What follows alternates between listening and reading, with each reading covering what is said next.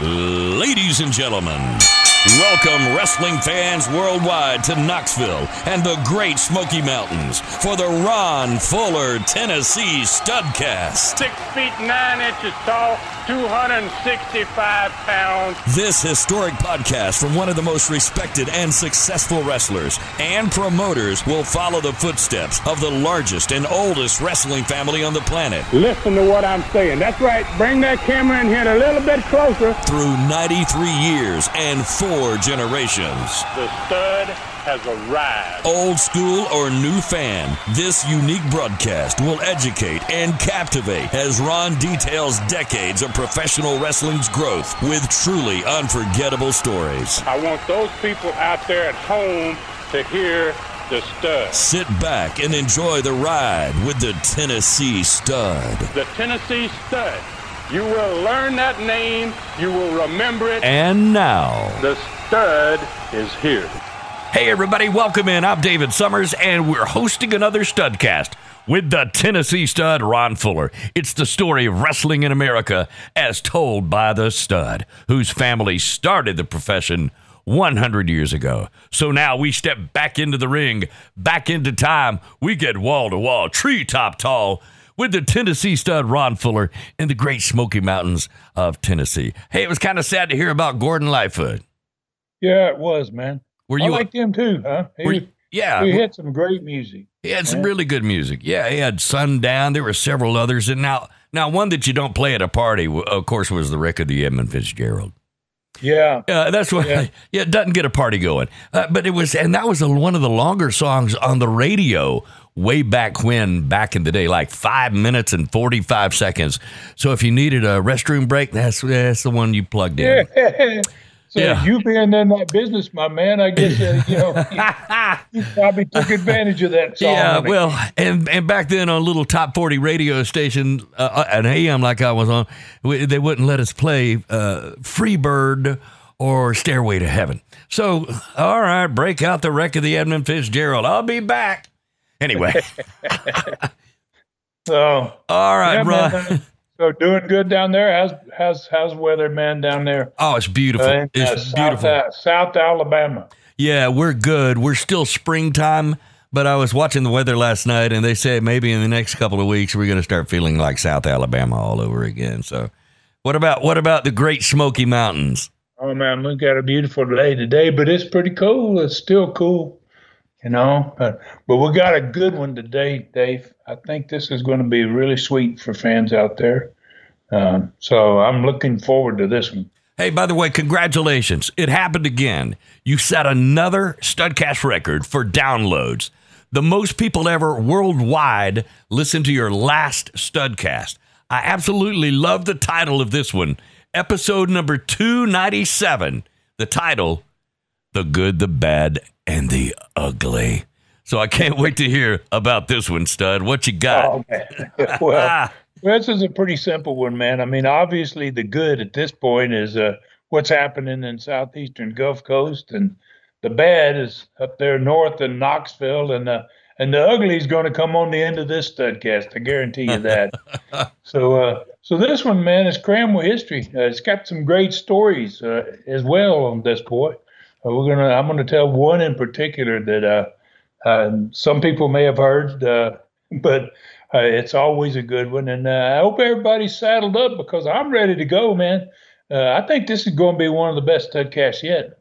Oh, that's cool. So you, you got me all fired up already. I love the Clint Eastwood movie and saw it several times. So you got the title from that, but he experienced good, bad, and ugly in the movie. You were experiencing in real life good, bad, and ugly. Obviously, we're going to start today with the good, I think, occurring in your life in May of 1979. So turn old Latin and loose.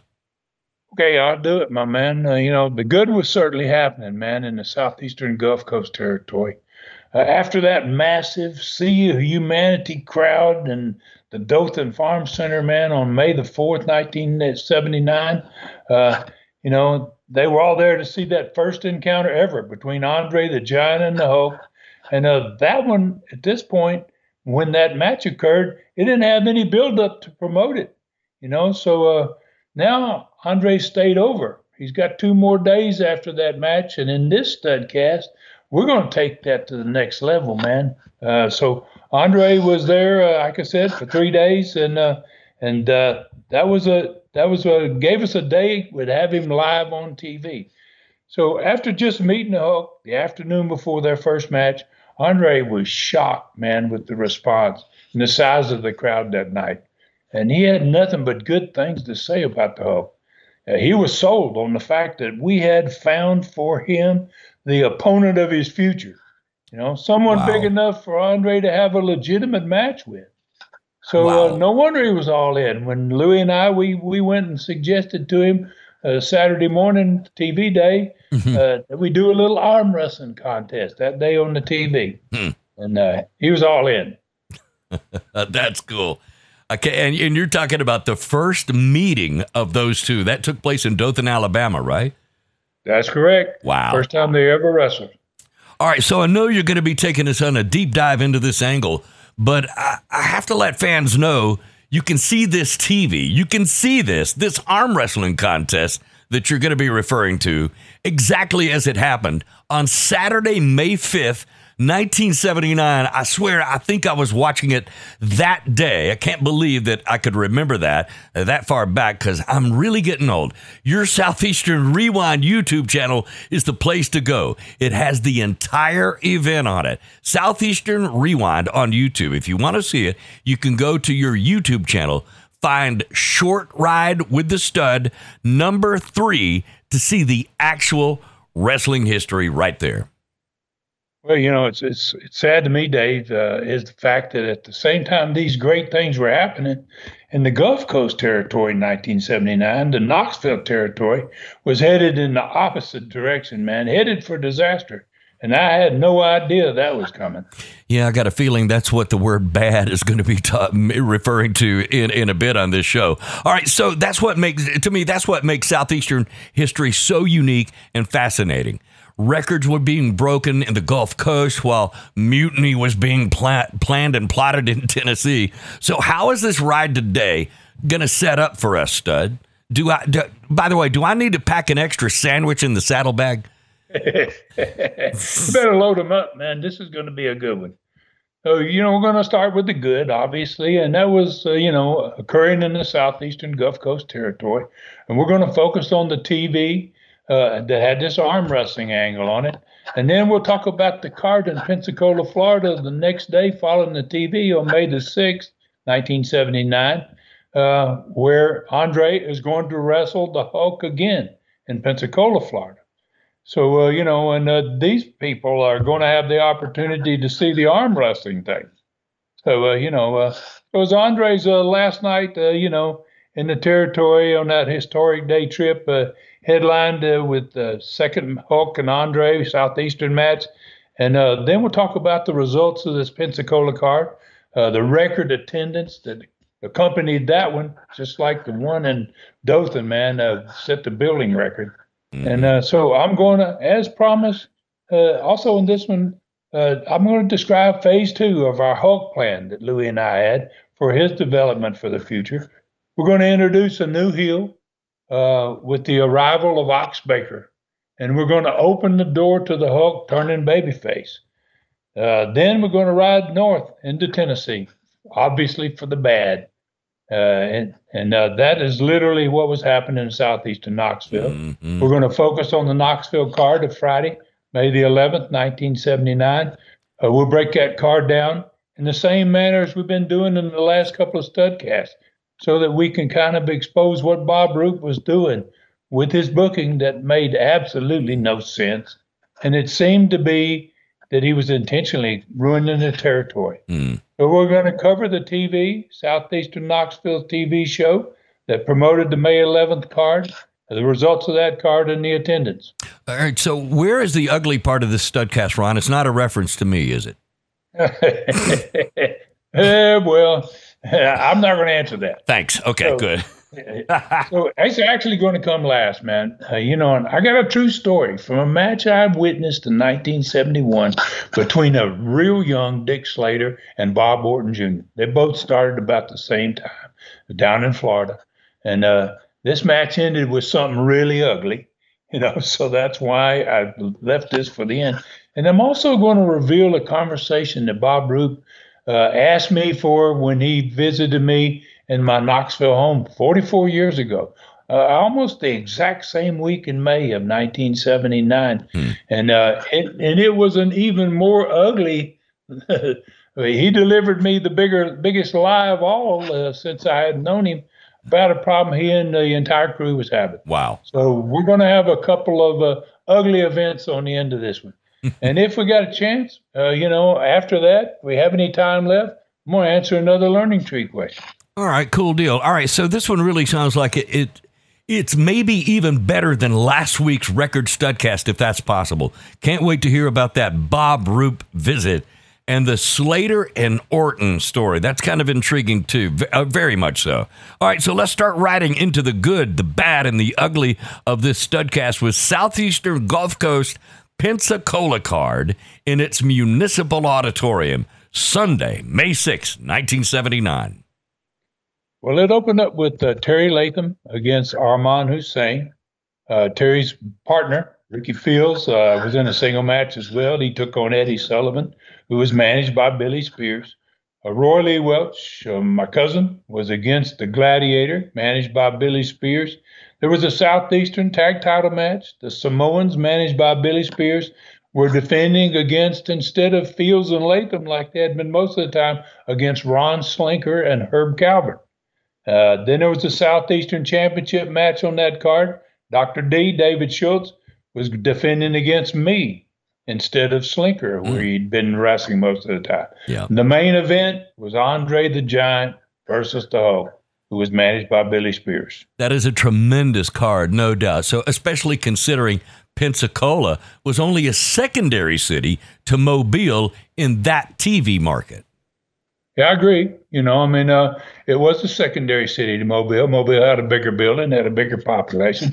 And normally Mobile would have gotten that main event, but Andre wasn't available on the Mobile dates in the middle of the week. We only had him for three days.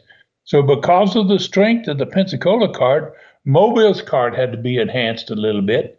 And uh, what we did is uh, we put the former champions on the Mobile card uh, in a championship match with the uh, Samoans. That would be Fields and Latham against them for the tag championship. Not only that, but in uh, in Mobile, Slinker, uh, you know, was going to be up against David Schultz, and not just a Southeastern Championship match, but the winner of that match was going to leave Southeast. And then, uh, and on that same card in Mobile, I'm going to wrestle the Hulk in a Texas Death Match. Wow! All right, it's amazing how switching those combinations made such a difference. So, what was on the Southeastern Gulf Coast TV Saturday, May 5th, 1979, other than Andre being on the show? Well, man, uh, that's a big mouthful there. You know, if you got Andre, that's probably enough. It was loaded. And I mean, the studio was absolutely packed because Charlie, the week before, said Andre's going to be on live with us next week. Well, that studio, we couldn't get them all in. I mean, no telling how many people had to go home because there was no way to get them into the studio. And uh, and the show opened up with a with a pop from the studio audience because Charlie opened the show inviting Andre to come to the set right off the bat. And it got even better when Andre and Charlie they watched the end of that tremendous match from the night before with the Hulk and Andre, six thousand fans in that uh, a farm center, uh, you know, building only built for 5,000. And at the end of that mm-hmm. video, Billy Spears brought this Hulk out to the set, interrupted as usual, Billy Spears style.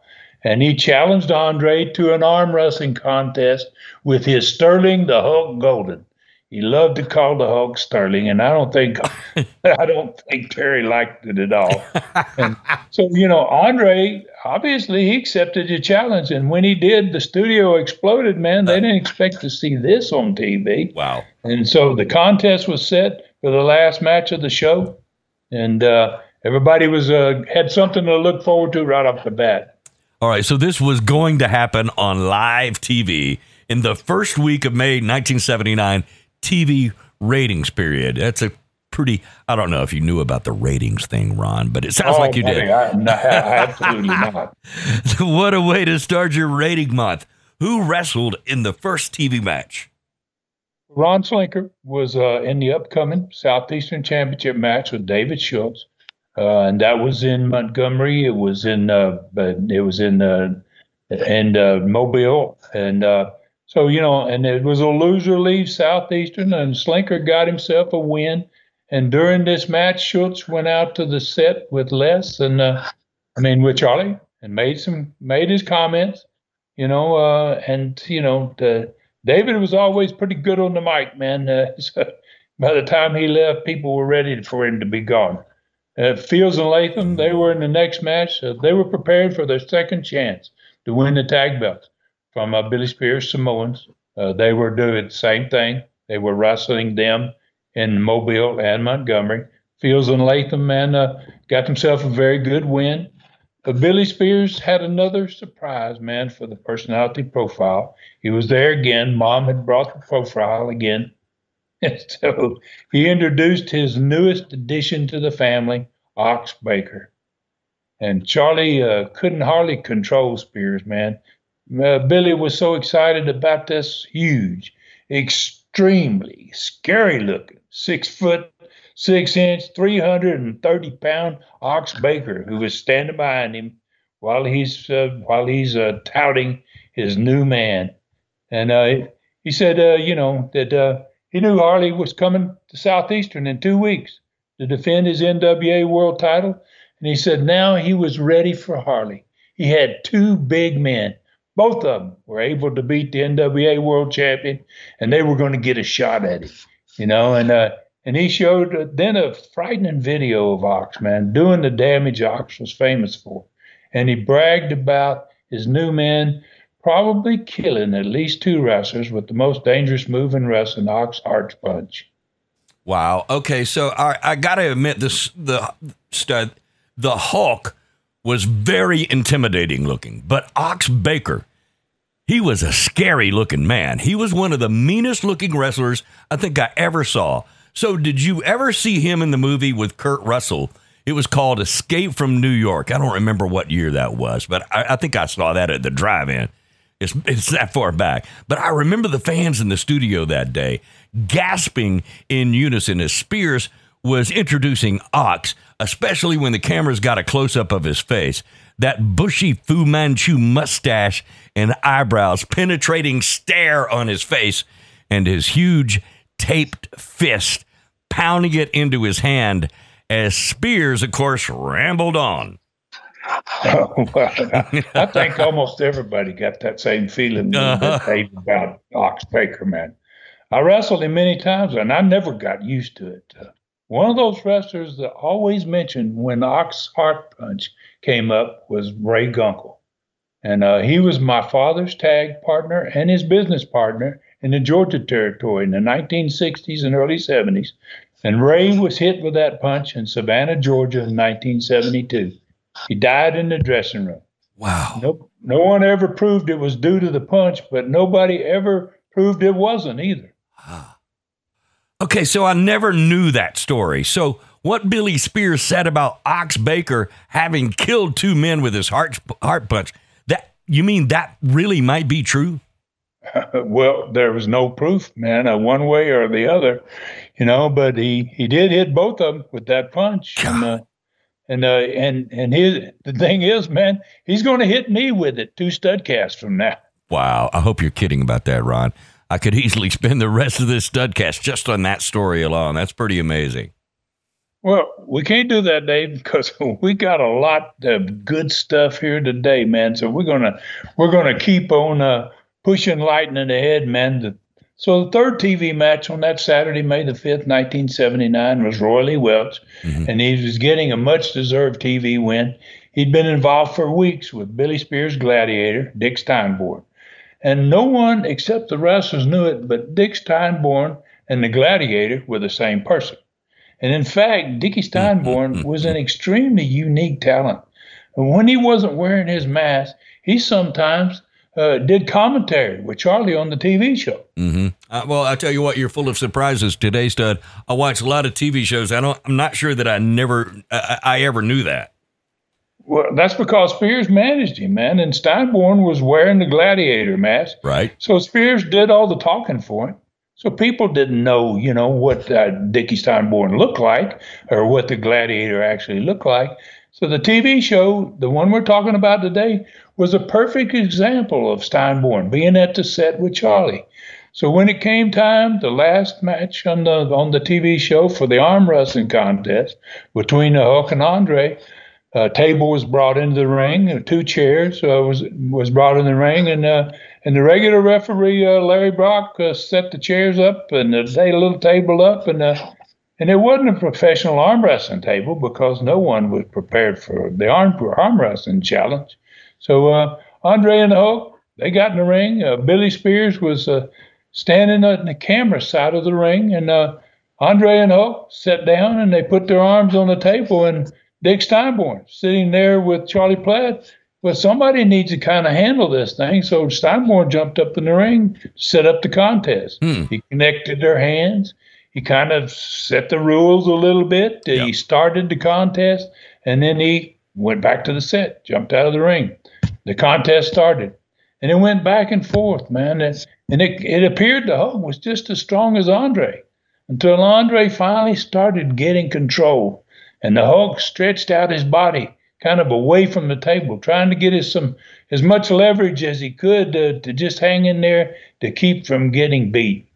And the studio was going crazy, man. The Spears screamed for the Hulk to try harder. He kept pushing for him to try harder, man. So when this when uh, Spears could see that the Hulk wasn't going to win, that he was going to actually lose, then Spears jumped up in the ring. Uh, Andre, sitting there, watched him coming through the ropes, so he got up and he kind of went after him. He backed him off in the corner, and the Hulk picked up the table that they had been doing the arm wrestling contest with mm-hmm. behind Andre's back. And as Andre uh, chased Spears out of the ring, when he turned around to find where the Hulk was, uh, Hulk hit him in the forehead with that table. Ooh, yeah. So um, Hulk dropped the table, and Andre went down from being sh- taking that shot with the big table, and then he started stomping Andre in the back of the head. As Andre laid down there, face face down on the mat, and uh, so Andre struggled. He finally staggered to his feet, and he was bleeding. Hulk started hitting him in the face. Mm. It was the only time I ever saw Andre bleed in all the years that I knew Andre. And Andre began to fight back. Uh, Hulk jumped out of the ring on the floor next to Spears. But Billy sent him back in the ring to continue, man. Go get him again. Wow. So Hulk went back after Andre even harder the second time he came in. And uh, and even hit Andre uh, in the head with uh, several times. And then, uh, and uh, you know, they even bit him hit him on the wow. forehead. It was like, geez, the Hulk uh, turned. He pretty darn, pretty, pretty darn vicious. and uh, Andre started fighting back, and uh, Hulk wouldn't be denied. And they and he stood out ground to ground with Andre. Man, uh, exchanged a couple of punches, and Andre finally forced him out of the ring. Wow, it was the first time, as I recall, ever seeing anyone hurt Andre or even remotely close. I remember the studio crowd was absolutely going crazy? Well, after seeing the huge crowd the night before in Dothan, and uh, now this arm wrestling contest, which had not happened before the match in Dothan, this this they had already had this huge crowd to see just the two of them wrestle. Now they'd had this arm wrestling contest, and they're going to wrestle in in, in Pensacola the next night. I told Roy Lee to call the people at the Pensacola Municipal Auditorium and tell them to add as many seats as they possibly could for this match following night. You could feel it building, no doubt. All right, so speaking of that, what happened the next night in Pensacola? Well, Terry Latham won his match against Armand Hussein, and uh, Ricky Fields won the match over Eddie Sullivan, who was managed by Billy Spears. The Gladiator, uh, managed by Billy Spears, got the best of uh, Roy Lee Welch, got another win over Roy. The Samoans, who lived in Pensacola for years and had lived there for many years, they were managed by Billy Spears, obviously, and wow, in this match, they destroyed Herb Calvert and Ron Slinker. It was wow. It, I watched those big son of guns. They were they were good. Uh, then David Schultz uh, got disqualified in his match with me. I got my hand raised, but I still I didn't get the belt. Uh, and uh, and uh, so Dave still kept his belt at least until the following Wednesday night in Mobile. And he had that match for the Southeastern belt and the loser leave town, and he lost to Ron Slinker uh, in the loser leave match in Mobile. Had to leave the territory. Andre the Giant and the Hulk had a massive crowd in the municipal auditorium on their feet, man. And and, and that crowd looked similar to to the farm center, except they, they didn't have all that open expanse that the farm center had with all those people standing standing in room only. So at the end of that match, Andre took over and Spears got in the ring, and the referee had stopped the match when uh, Billy got involved. And uh, both then the Samoans came to the ring and they attacked Andre. Uh, both of them same time. Uh, Hulk was on him, Spears was on him, Andre was down. They had four guys on him, and I'm standing on the stage, so I go to the ring, and so did uh, Ricky Fields and Terry Latham. They came too. They followed me, and uh, wow, wow, it was crazy in that building, man. Uh, and the four of those guys fought their way back to the dressing room. Man, that that had to be a night where everybody in Pensacola felt like they were getting their money's worth on their ticket. So, how was attendance? It had to be totally packed.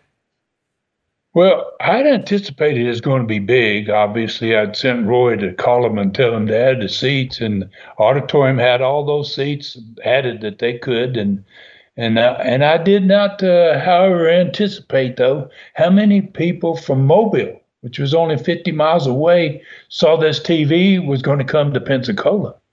So I was told by Roy after the match uh, and uh, the end of the end of the night that the management up front said it was one of the largest crowds ever in that building.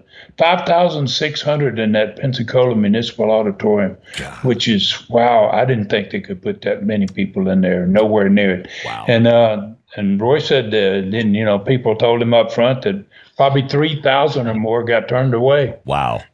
So Mobile three nights later, they equaled that Pensacola crowd. They had another sellout. They got this string of sellouts going in Expo Hall, and they had another one on the following Wednesday night. Man, you had things totally on fire in the Gulf Coast territory, Ron.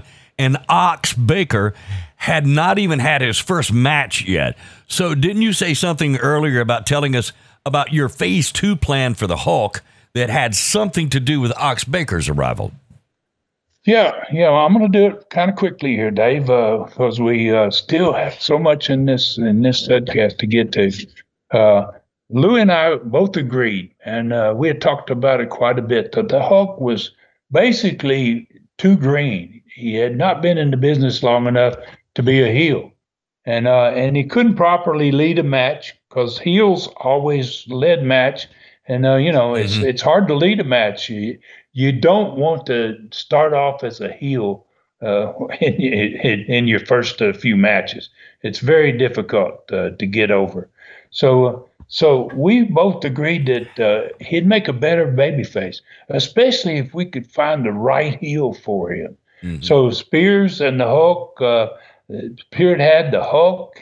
Spears was loaded with talent. He had the Hulk. He had the two huge Samoans. He had the Gladiator. He had Eddie, Eddie Sullivan, and now he had Ox Baker. You know, yeah. he had one of the best heel screws in professional wrestling history, probably. Yeah. yeah. And uh, so you know, so this phase two, the switching of the Hulk. Uh, it, it's going to begin basically in the next studcast, and in the next two weeks, uh, phase three is going to just blow fans' minds. I mean, wow, so much stuff is going to go on with the Hulk in the next few weeks here that uh, fans are just going to be like, "Geez, pretty amazing stuff." Oh, no doubt. And while you're naming off all this talent, I'm thinking about how many end up in the Hall of Fame. That is awesome. This is getting so good, stud.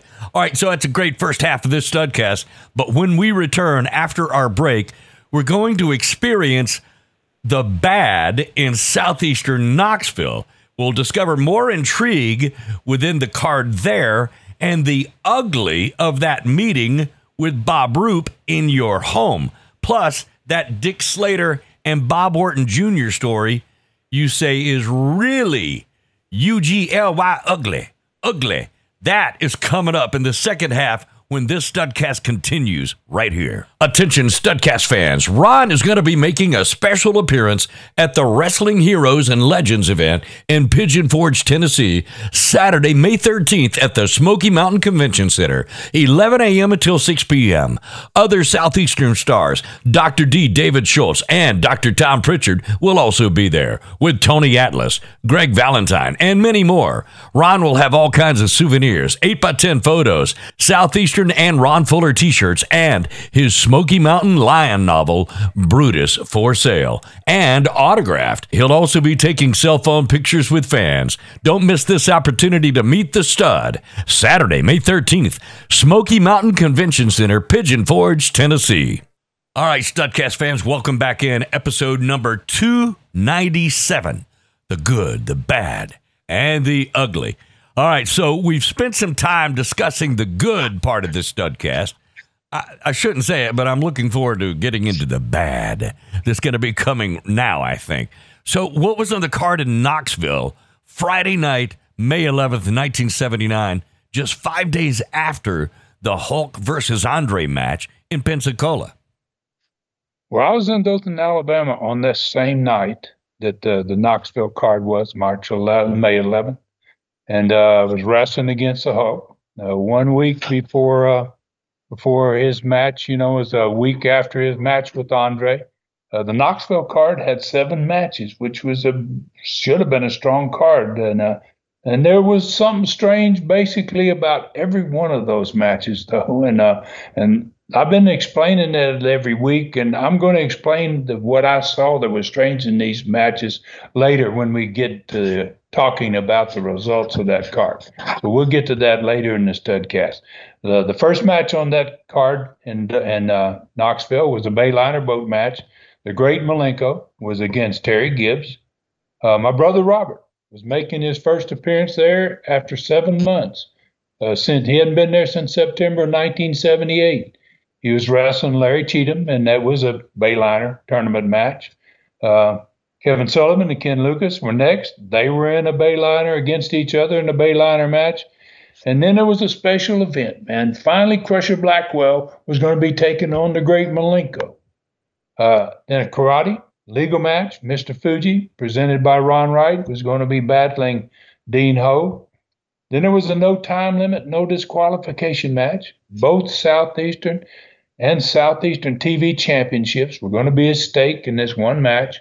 Uh, there was have to be a winner in this one, and uh, that that whoever won that was going to end up with the Southeastern belt and the television trophy. That was Ronnie Garvin against Bob Roop, and then the main event was a cage match with Dick Slater and Bob Orton Jr. All right, so that's a seven match card. Malenko versus Blackwell, a karate legal match, double title match, and a cage. So I can't wait to hear your assessment of the strange parts of this card. So, what was on the TV that sets this card up to promote everything? Well, remember, Dave, uh, last week's Knoxville TV show had no video at all from an arena because it had no return matches on the card. Uh, and this card was not much better. It was not much that much different. It only had one return match on this card. That's the two weeks in a row without turn only one return match. And that return match was going to be the first ever a southeastern match between Dick Slater and Bob Orton Jr. Uh, that was the Texas Death Match. We had recorded it from the week before, and Slater uh, was going to be coming up in this event against Orton in a cage match. And uh, that was the only return match on that program at all, on that show at all. And very strangely, it was only the second time that Dick Slater and Bob Orton Jr. had ever wrestled against each other. They're going to be in a cage. There was only two possible meaningful places to put the only video from the night before into this TV show. So you either open the show with it or you put it on the personality profile. Unless said Roop had chosen to put the only video in the opening of the show, to put Bob Orton Jr. at the set with Les, and Orton Jr. was a great worker, but he was not the best on interviews. Les said after afterward, you know, when we talked uh, every Saturday, we always talked after the TVs on Saturdays. He called me and he told me that uh, you know after the Knoxville TV it was very important. You know that he thought the opening segment of the show was extremely important, and he was very disappointed. Uh, you know, in what happened with Orton Jr. being in that segment. Uh, so you know, uh, Orton had, he said kind of fumbled his way through watching the video, and he just, you know, and his description of it was very not very good. And he said uh, Dick Slater was in the first TV match right after Orton got through watching this video. Slater went to the ring for the first match on TV, and he said that Orton had done so poor a job that he really didn't leave Slater much to talk about when he was doing the interview, which immediately after that first match. So then it came time for Bob Roop was in the second TV match, and he was defending his TV trophy against Kevin Sullivan because obviously, like in uh, just like in Dothan, it was a TV rating period. So you know we had a TV championship match. TV champion Roop against Kevin Sullivan. Roop got the win over Sullivan. Then Roop and Ronnie Garvin were going to be in the exact same match as they had been two weeks earlier in the Coliseum. Garvin uh, Southeastern title was up against Roop's TV championship. No disqualification, no time limit. There had to be a winner. Uh, so Roop did the second interview. Then the personality profile finally brought back Crusher Blackwell. And uh, he had not been seen on TV for weeks hmm. since the Canadian Bumblebee had disappeared. Right.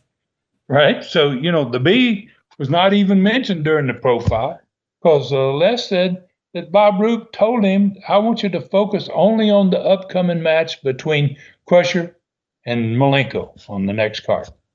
So, you know, he confined Les a little bit. To, and Les didn't like that. The personality profile was his deal, man. And he didn't like to be told how to, how to handle that. But, uh, you know, there was a lot going on, obviously, uh, at this point uh, between Roop and everybody in the crew.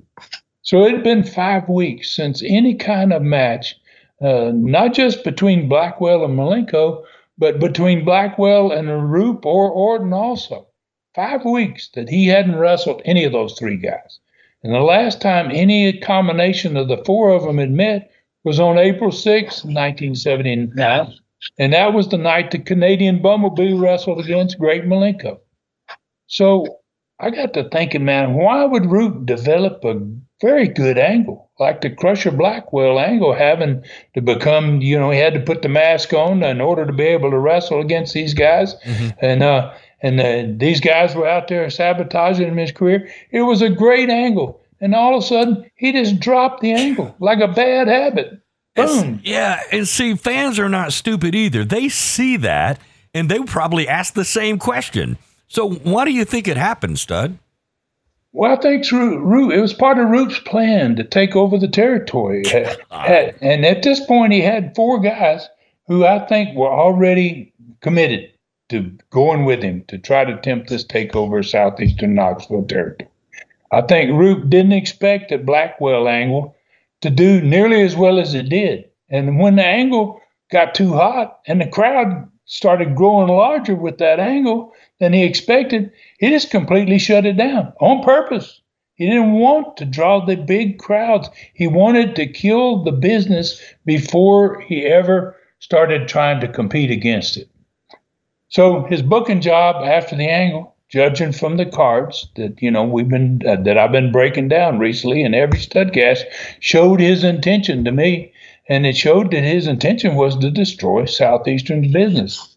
Uh, and that would maybe convince uh, more of the existing crew to get on board with the mutiny. If the business got really bad, mm-hmm. then the other wrestlers in the crew that maybe uh, he had not talked to about would go, geez, you know, well, yeah, I, I think maybe y'all might have a chance to do this. Wow. All right. So the discussion of this takeover attempt is pretty fascinating. So much backstabbing going on. So, how about the rest of the TV show? Well, the great Malenko followed Blackwell's personality profile. He got himself a win. Ronnie Garvin ended the TV show as he had almost every week lately with another jump off the top rope from somebody's throat. And uh, and then and then if you look at this TV, there's four wrestlers that are highlighted on this TV, and they are the ones that are going to be the first ones to be a part of this try to, this attempted takeover. Uh, if you look at the TV, Orton Jr. opened up the show, sitting at the set with Les, Bob Roop, the Malenko, and Ronnie Garvin they were the guys that got the three wins on the on the television show. Hmm. so four of the five wrestlers that's going to leave the company, there's only going to be five of them. Uh, four of the five are going to be leaving the company in the next three weeks, start their own company. They were the only ones on this TV show that got wins, except for Dick Slater. All right, so you're right. That's unbelievable. What what about Knoxville and the card for May 11th, 1979? Well, I want to take this time. I'll kind of, uh, you know, uh, talk about a little bit about what I see that that really stuck out to me that wasn't right. The great Malenko beat Terry Gibbs in the boat match. Uh, Gibbs had lost had lost tournament matches the last two weeks in a row, and he's on he's wrestling in the first tournament match against Malenko. Uh, I mean, uh, it, why? It's like nobody even noticed it. I mean, that's ridiculous. Uh, so Robert beat Larry Cheatham in the next boat match. Uh, Kevin Sullivan and Ken Lucas wrestled to a draw in their match. And Lucas, I look back, Lucas had lost the week before to Tony Charles, and he's wrestling Kevin Sullivan. And Sullivan had lost the week before that to Crusher Blackwell. So the Bayliner tournament was becoming a joke. I mean, they they had killed all of the legitimacy of the tournament. So the the Blackwell and Malenko match, it didn't even happen. The great Malenko didn't even come to the ring. He sent Larry Cheatham, who had already lost to Robert, to take his place. And Cheatham got the microphone. He told the crowd that Malenko had hurt his arm and he was going to take Malenko's place. So why was Malenko? Another question I have is why was Malenko booked in an opening match with uh, you know, uh, and then come back and wrestle Blackwell three matches later on the same card. So this to me was the worst part of this card. It was the first time any of the four that were leaving the company didn't even show up for their match. Uh, so Ron Wright, fifth man involved in the mutiny, he's going to be a part of this mutiny. Uh, he got uh, Mr. Fuji a win over Dean Ho got involved and uh, won the match basically for for uh, his man Fuji. And then Ronnie Garvin got a win over Bob Roop. And what Les told me, man, uh, he described to me after we talked about the TV, he says, Ron, it was one of the worst matches I ever saw Ronnie Garvin in. He goes, uh, I, he said, I, I, couldn't, I don't know what, what's going on, but it was horrible. He said they had, they had both, uh, you know, uh, and they were both going to be gone. Uh, the reason there was a horrible match is they were both going to be gone from hmm. Southeastern, hmm. starting their own business in three weeks. Wow. So Dick Slater, on the end of this, beat Bob Orton Jr. in the cage match. All right, so fans had to be really disappointed with a night like this, Ron. Wrestlers, again, in the boat tournament that shouldn't have been there. Garvin and Roop having a bad match, and Malenko not even wrestling in his important match versus Blackwell. So, what was the crowd like? Well, it was it was it had been bad. It had been falling off. It was down from the 3600 the week before to 3400. It was the worst crowd in the Coliseum in four years. And uh, so before we get to that meeting with Bob Roop at my home in Knoxville uh, on during the same week, uh, let's back up to, to this cage match on the card here. Mm-hmm. We just talked about with Dick Slater beating Bob Orton Jr. Right. And uh, and I want to I got to tell this ugly story, man, of of what happened between these two wrestlers, Orlando, Florida, eight years earlier in 1971. Uh, I'd gone there in 1970. There was a lot of young stars in that Florida territory in the early 70s, 70, 71, 72.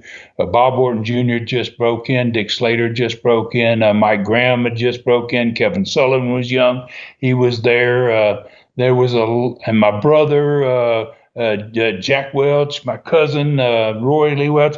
That territory was full of these young guys, and uh, I remember watching a match. I was on the like the third match on the card, uh, first match on this card in Orlando, Florida, in 1971 was Dick Slater against Bob Orton Jr. Uh, Bob Orton Jr.'s father was a wrestler. Bob Orton Sr., he was in the dressing room. He's on one of the later matches on the card. And uh, I watched the match and I see that there's there's a little something going on in the ring, man, between these two. There's a little animosity out there. Uh, you know, uh, they're about to shoot, right? I could see that they're about to really go after one another. So, uh, so uh, once the match is over, and I think it was a Broadway match ended in a draw. They both came back there by the dressing room, right just outside the dressing room, and I was standing there, and they about got into it, and uh, so so uh, Orton Jr. turned around and he walked into the dressing room, and uh, Slater followed him in, and uh, and then I came in just after Slater, and by the time I came through the door, Orton Jr. turned around and tried to sucker punch Slater. And Slater ducked the sucker punch and he hit him on the chin. He knocked him cold. Wow. I mean, Orton Jr. went down face first on the concrete right in front of his daddy. His daddy's sitting there. And uh, and I'm like, oh boy, gosh, what the heck is going to happen here?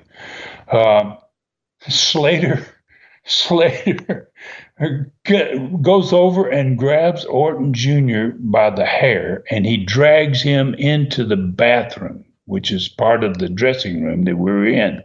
And, uh, and so uh, uh, several of us walk over to see what he's going to do. He stood, he took Bob Orton's head and put it in the toilet uh, and he uh, flushed the commode. Uh, oh my God.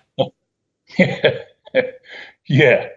And then he came back out of the bathroom mm-hmm. and he went right in front of Bob, Bob Orton Sr., Orton's dad. Wow. And he looked down at him. Orton Sr. ducked his head. He didn't want to make eye contact.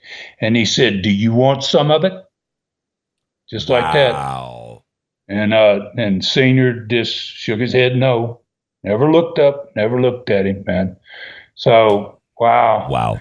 Uh, and I'll tell you what, that wasn't the last time I saw Dick Slater shove a head in the toilet. That and that sounds like out of a scene out of a movie right there. That is a crazy story, stud. Stud. So I see why you called it ugly. No wonder Roop didn't have the guts to ask Slater to put Orton Jr. over in the cage match. I mean, I don't know how it can be possibly any uglier than that last story. But what happened when Bob Roop came to your house in Knoxville to talk to you about a problem. And, and Bob is the one who asked for the meeting? Yeah. Yeah, you know, and I think I've mentioned this meeting a couple of times before mm-hmm. on other studcasts. Yes, yes. But uh, but this time I'm going to go into the details of what that meeting was all about because we're right at the point where these guys are about to leave the company and they're and uh, you know the war the war for the territory is about to begin.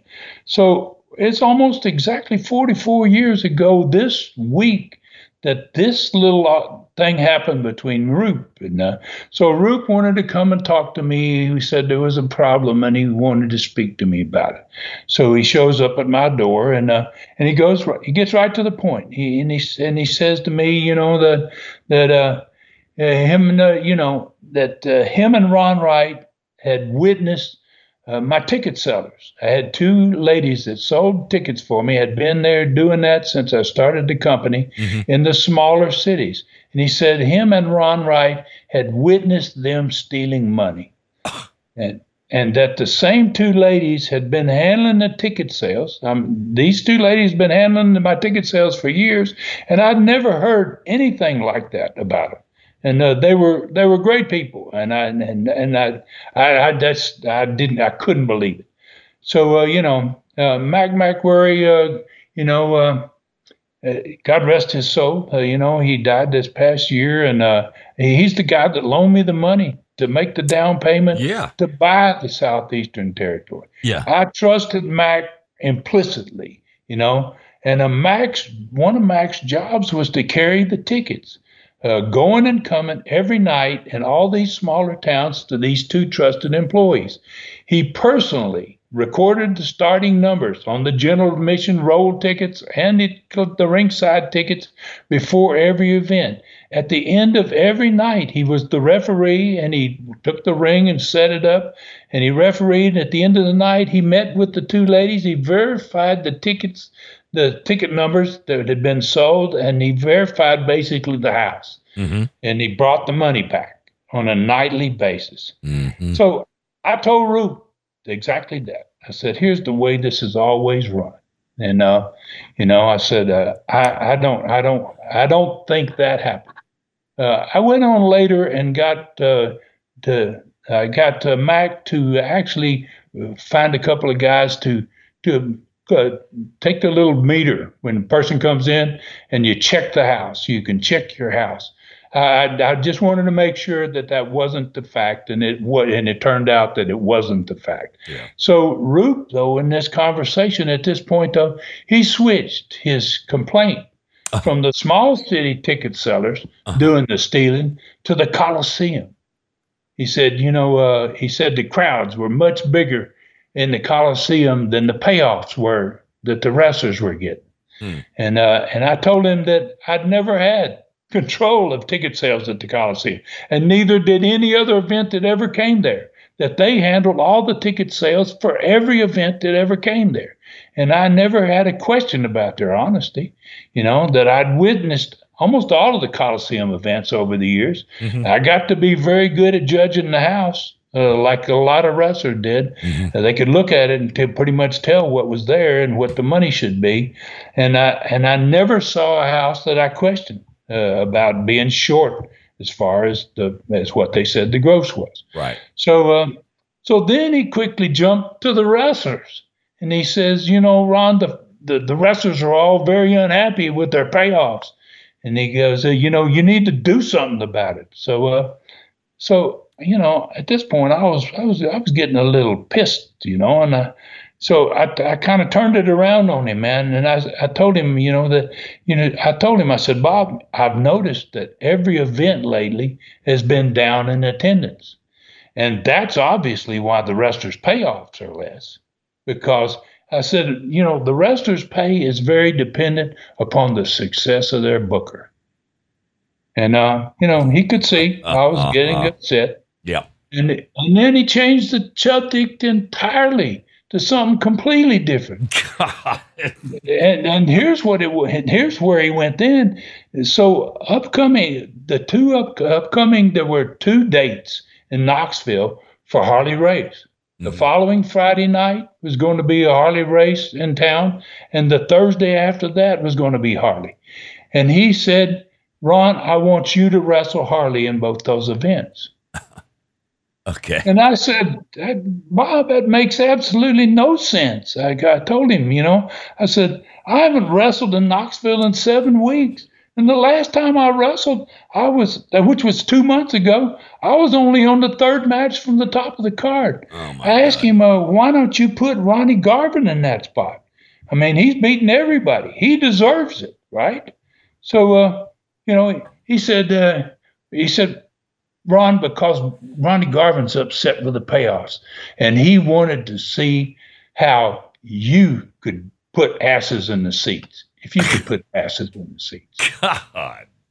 So uh, even though I had a hard time believing that, mm-hmm. you know, that Ronnie ever said that, right. you know, I felt and I, and I really felt like, gosh, that's a what a what a crazy thing to ask, man. It makes no sense at all. It's a big mistake, but uh, you know, him asking me to put me on the uh, he put me in a real spot there. So uh, and and so I got I got upset and uh, and I probably didn't didn't do what I should have done, but I told him book it. I said book me in with him for the world championship on the first show, and then the Texas Death Match in the second one. Wow! And uh, and he left my house without another word. It was the last time I ever was in a room alone with him. Wow. All right. So what a tremendous. Uh, that's a. I don't know. That's a controversial conversation uh, without saying, but ticket sellers stealing money, wrestlers mad about their payoffs, and you being the guy to wrestle Harley two weeks in a row, back to back, after being in the other territory for almost two months. I wish we could continue on this one, Ron, but I'm sorry, but we don't have time for a learning tree question. But I, I, one thing I do know is Bob Roop was blowing smoke up your butt as hard as he could go. God, that is crazy. yeah, yeah, it was it was a bad thing, man. Wow. You know, uh, but I, I hate uh, about the learning. I'm sorry tree. about the learning tree. I, kind of feel like I, kind of knew we were going to run long here today, but uh, wow, you know, it's been so much of, of this. And and we're going to see more of this, I think, in the next few studcasts because there's so many things going on now at this point. Uh, you got this the the deal with the Hulk, and uh, wow, we got some tremendous stuff going on down there. We got all this uh, intrigue going on here in the north, and uh, so we may I don't know how many learning trees we'll get to.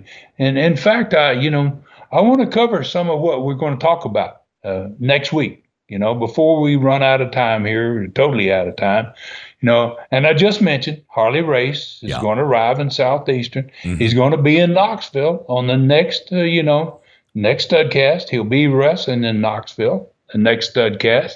And uh, two weeks from now, he's going to be in both of the territories in the second studcast from now.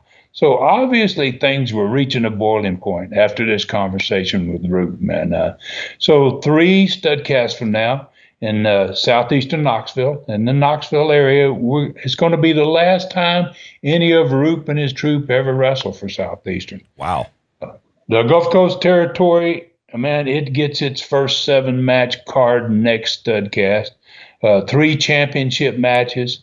And in Dothan, uh, me versus the Hulk, and the winner of that's going to get Harley Race for the NWA World Title on the 25th of mm. May. Yeah. Ox Baker's going to make his first appearance around the territory, and the big time heels are just keeping coming down there. Louis Tillet is just really doing a tremendous job. Austin Idol is going to make his first Southeastern appearance ever. Wow. All right, I want to mention Mac McMurray just for a second because – there's a, on Southeastern Rewind on YouTube. You you did a short. You and I did a short story, and you called it "The Man Who Saved Southeastern." And it's a really and and I know Mac was man. He you depended and counted on him so much. But that's on Southeastern Rewind, and you can learn more about Mac McMurray and that. And I think the I think that we used a picture of him, or there's a there's certainly pictures of him. You can find out a little more about Mac, but I think a lot of folks would realize, oh, that's the that's the referee that they're that's kind of famous in that area. Everybody sort of knew Mac, right? Oh man, not just that area, but uh, he went he refereed for WWE later on in the state of Florida. Wow. Uh, he he gave his life for wrestling. Yeah. Uh, he loved it so much that uh, he told me uh, if if if I, he would have he would have not made me pay back the money to uh, buy buy my territory with yeah. if uh, if I had let him. You know, wow. he just wanted to be a part of it. He loved wrestling so much, and it was such an honest guy. And to have Bob Roop tell me anything negative about Mac was not the direction he should have gone. How, what size is your foot?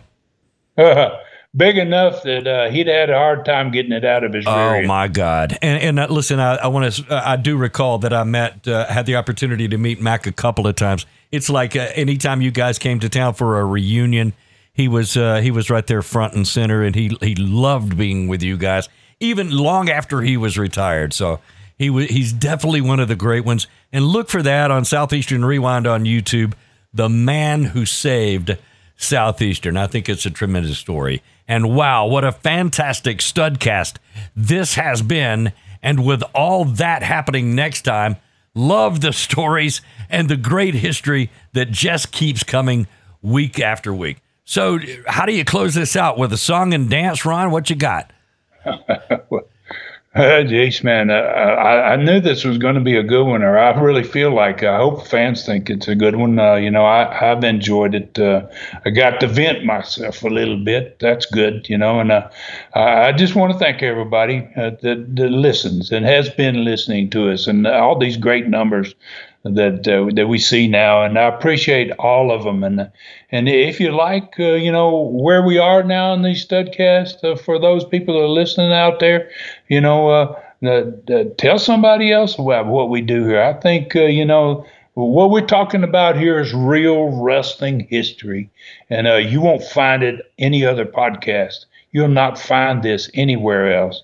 So uh, please take care of yourselves out there and others, and uh, may God bless us all. For Ron Fuller in the Great Smoky Mountains, I'm David Summers saying thank you for listening. Find me at davidsummersproductions Summers Productions at gmail.com. This Studcast is a David Summers production for Tennessee Stud, LLC. Thanks for joining us today for this historic Studcast. The true story continues next week.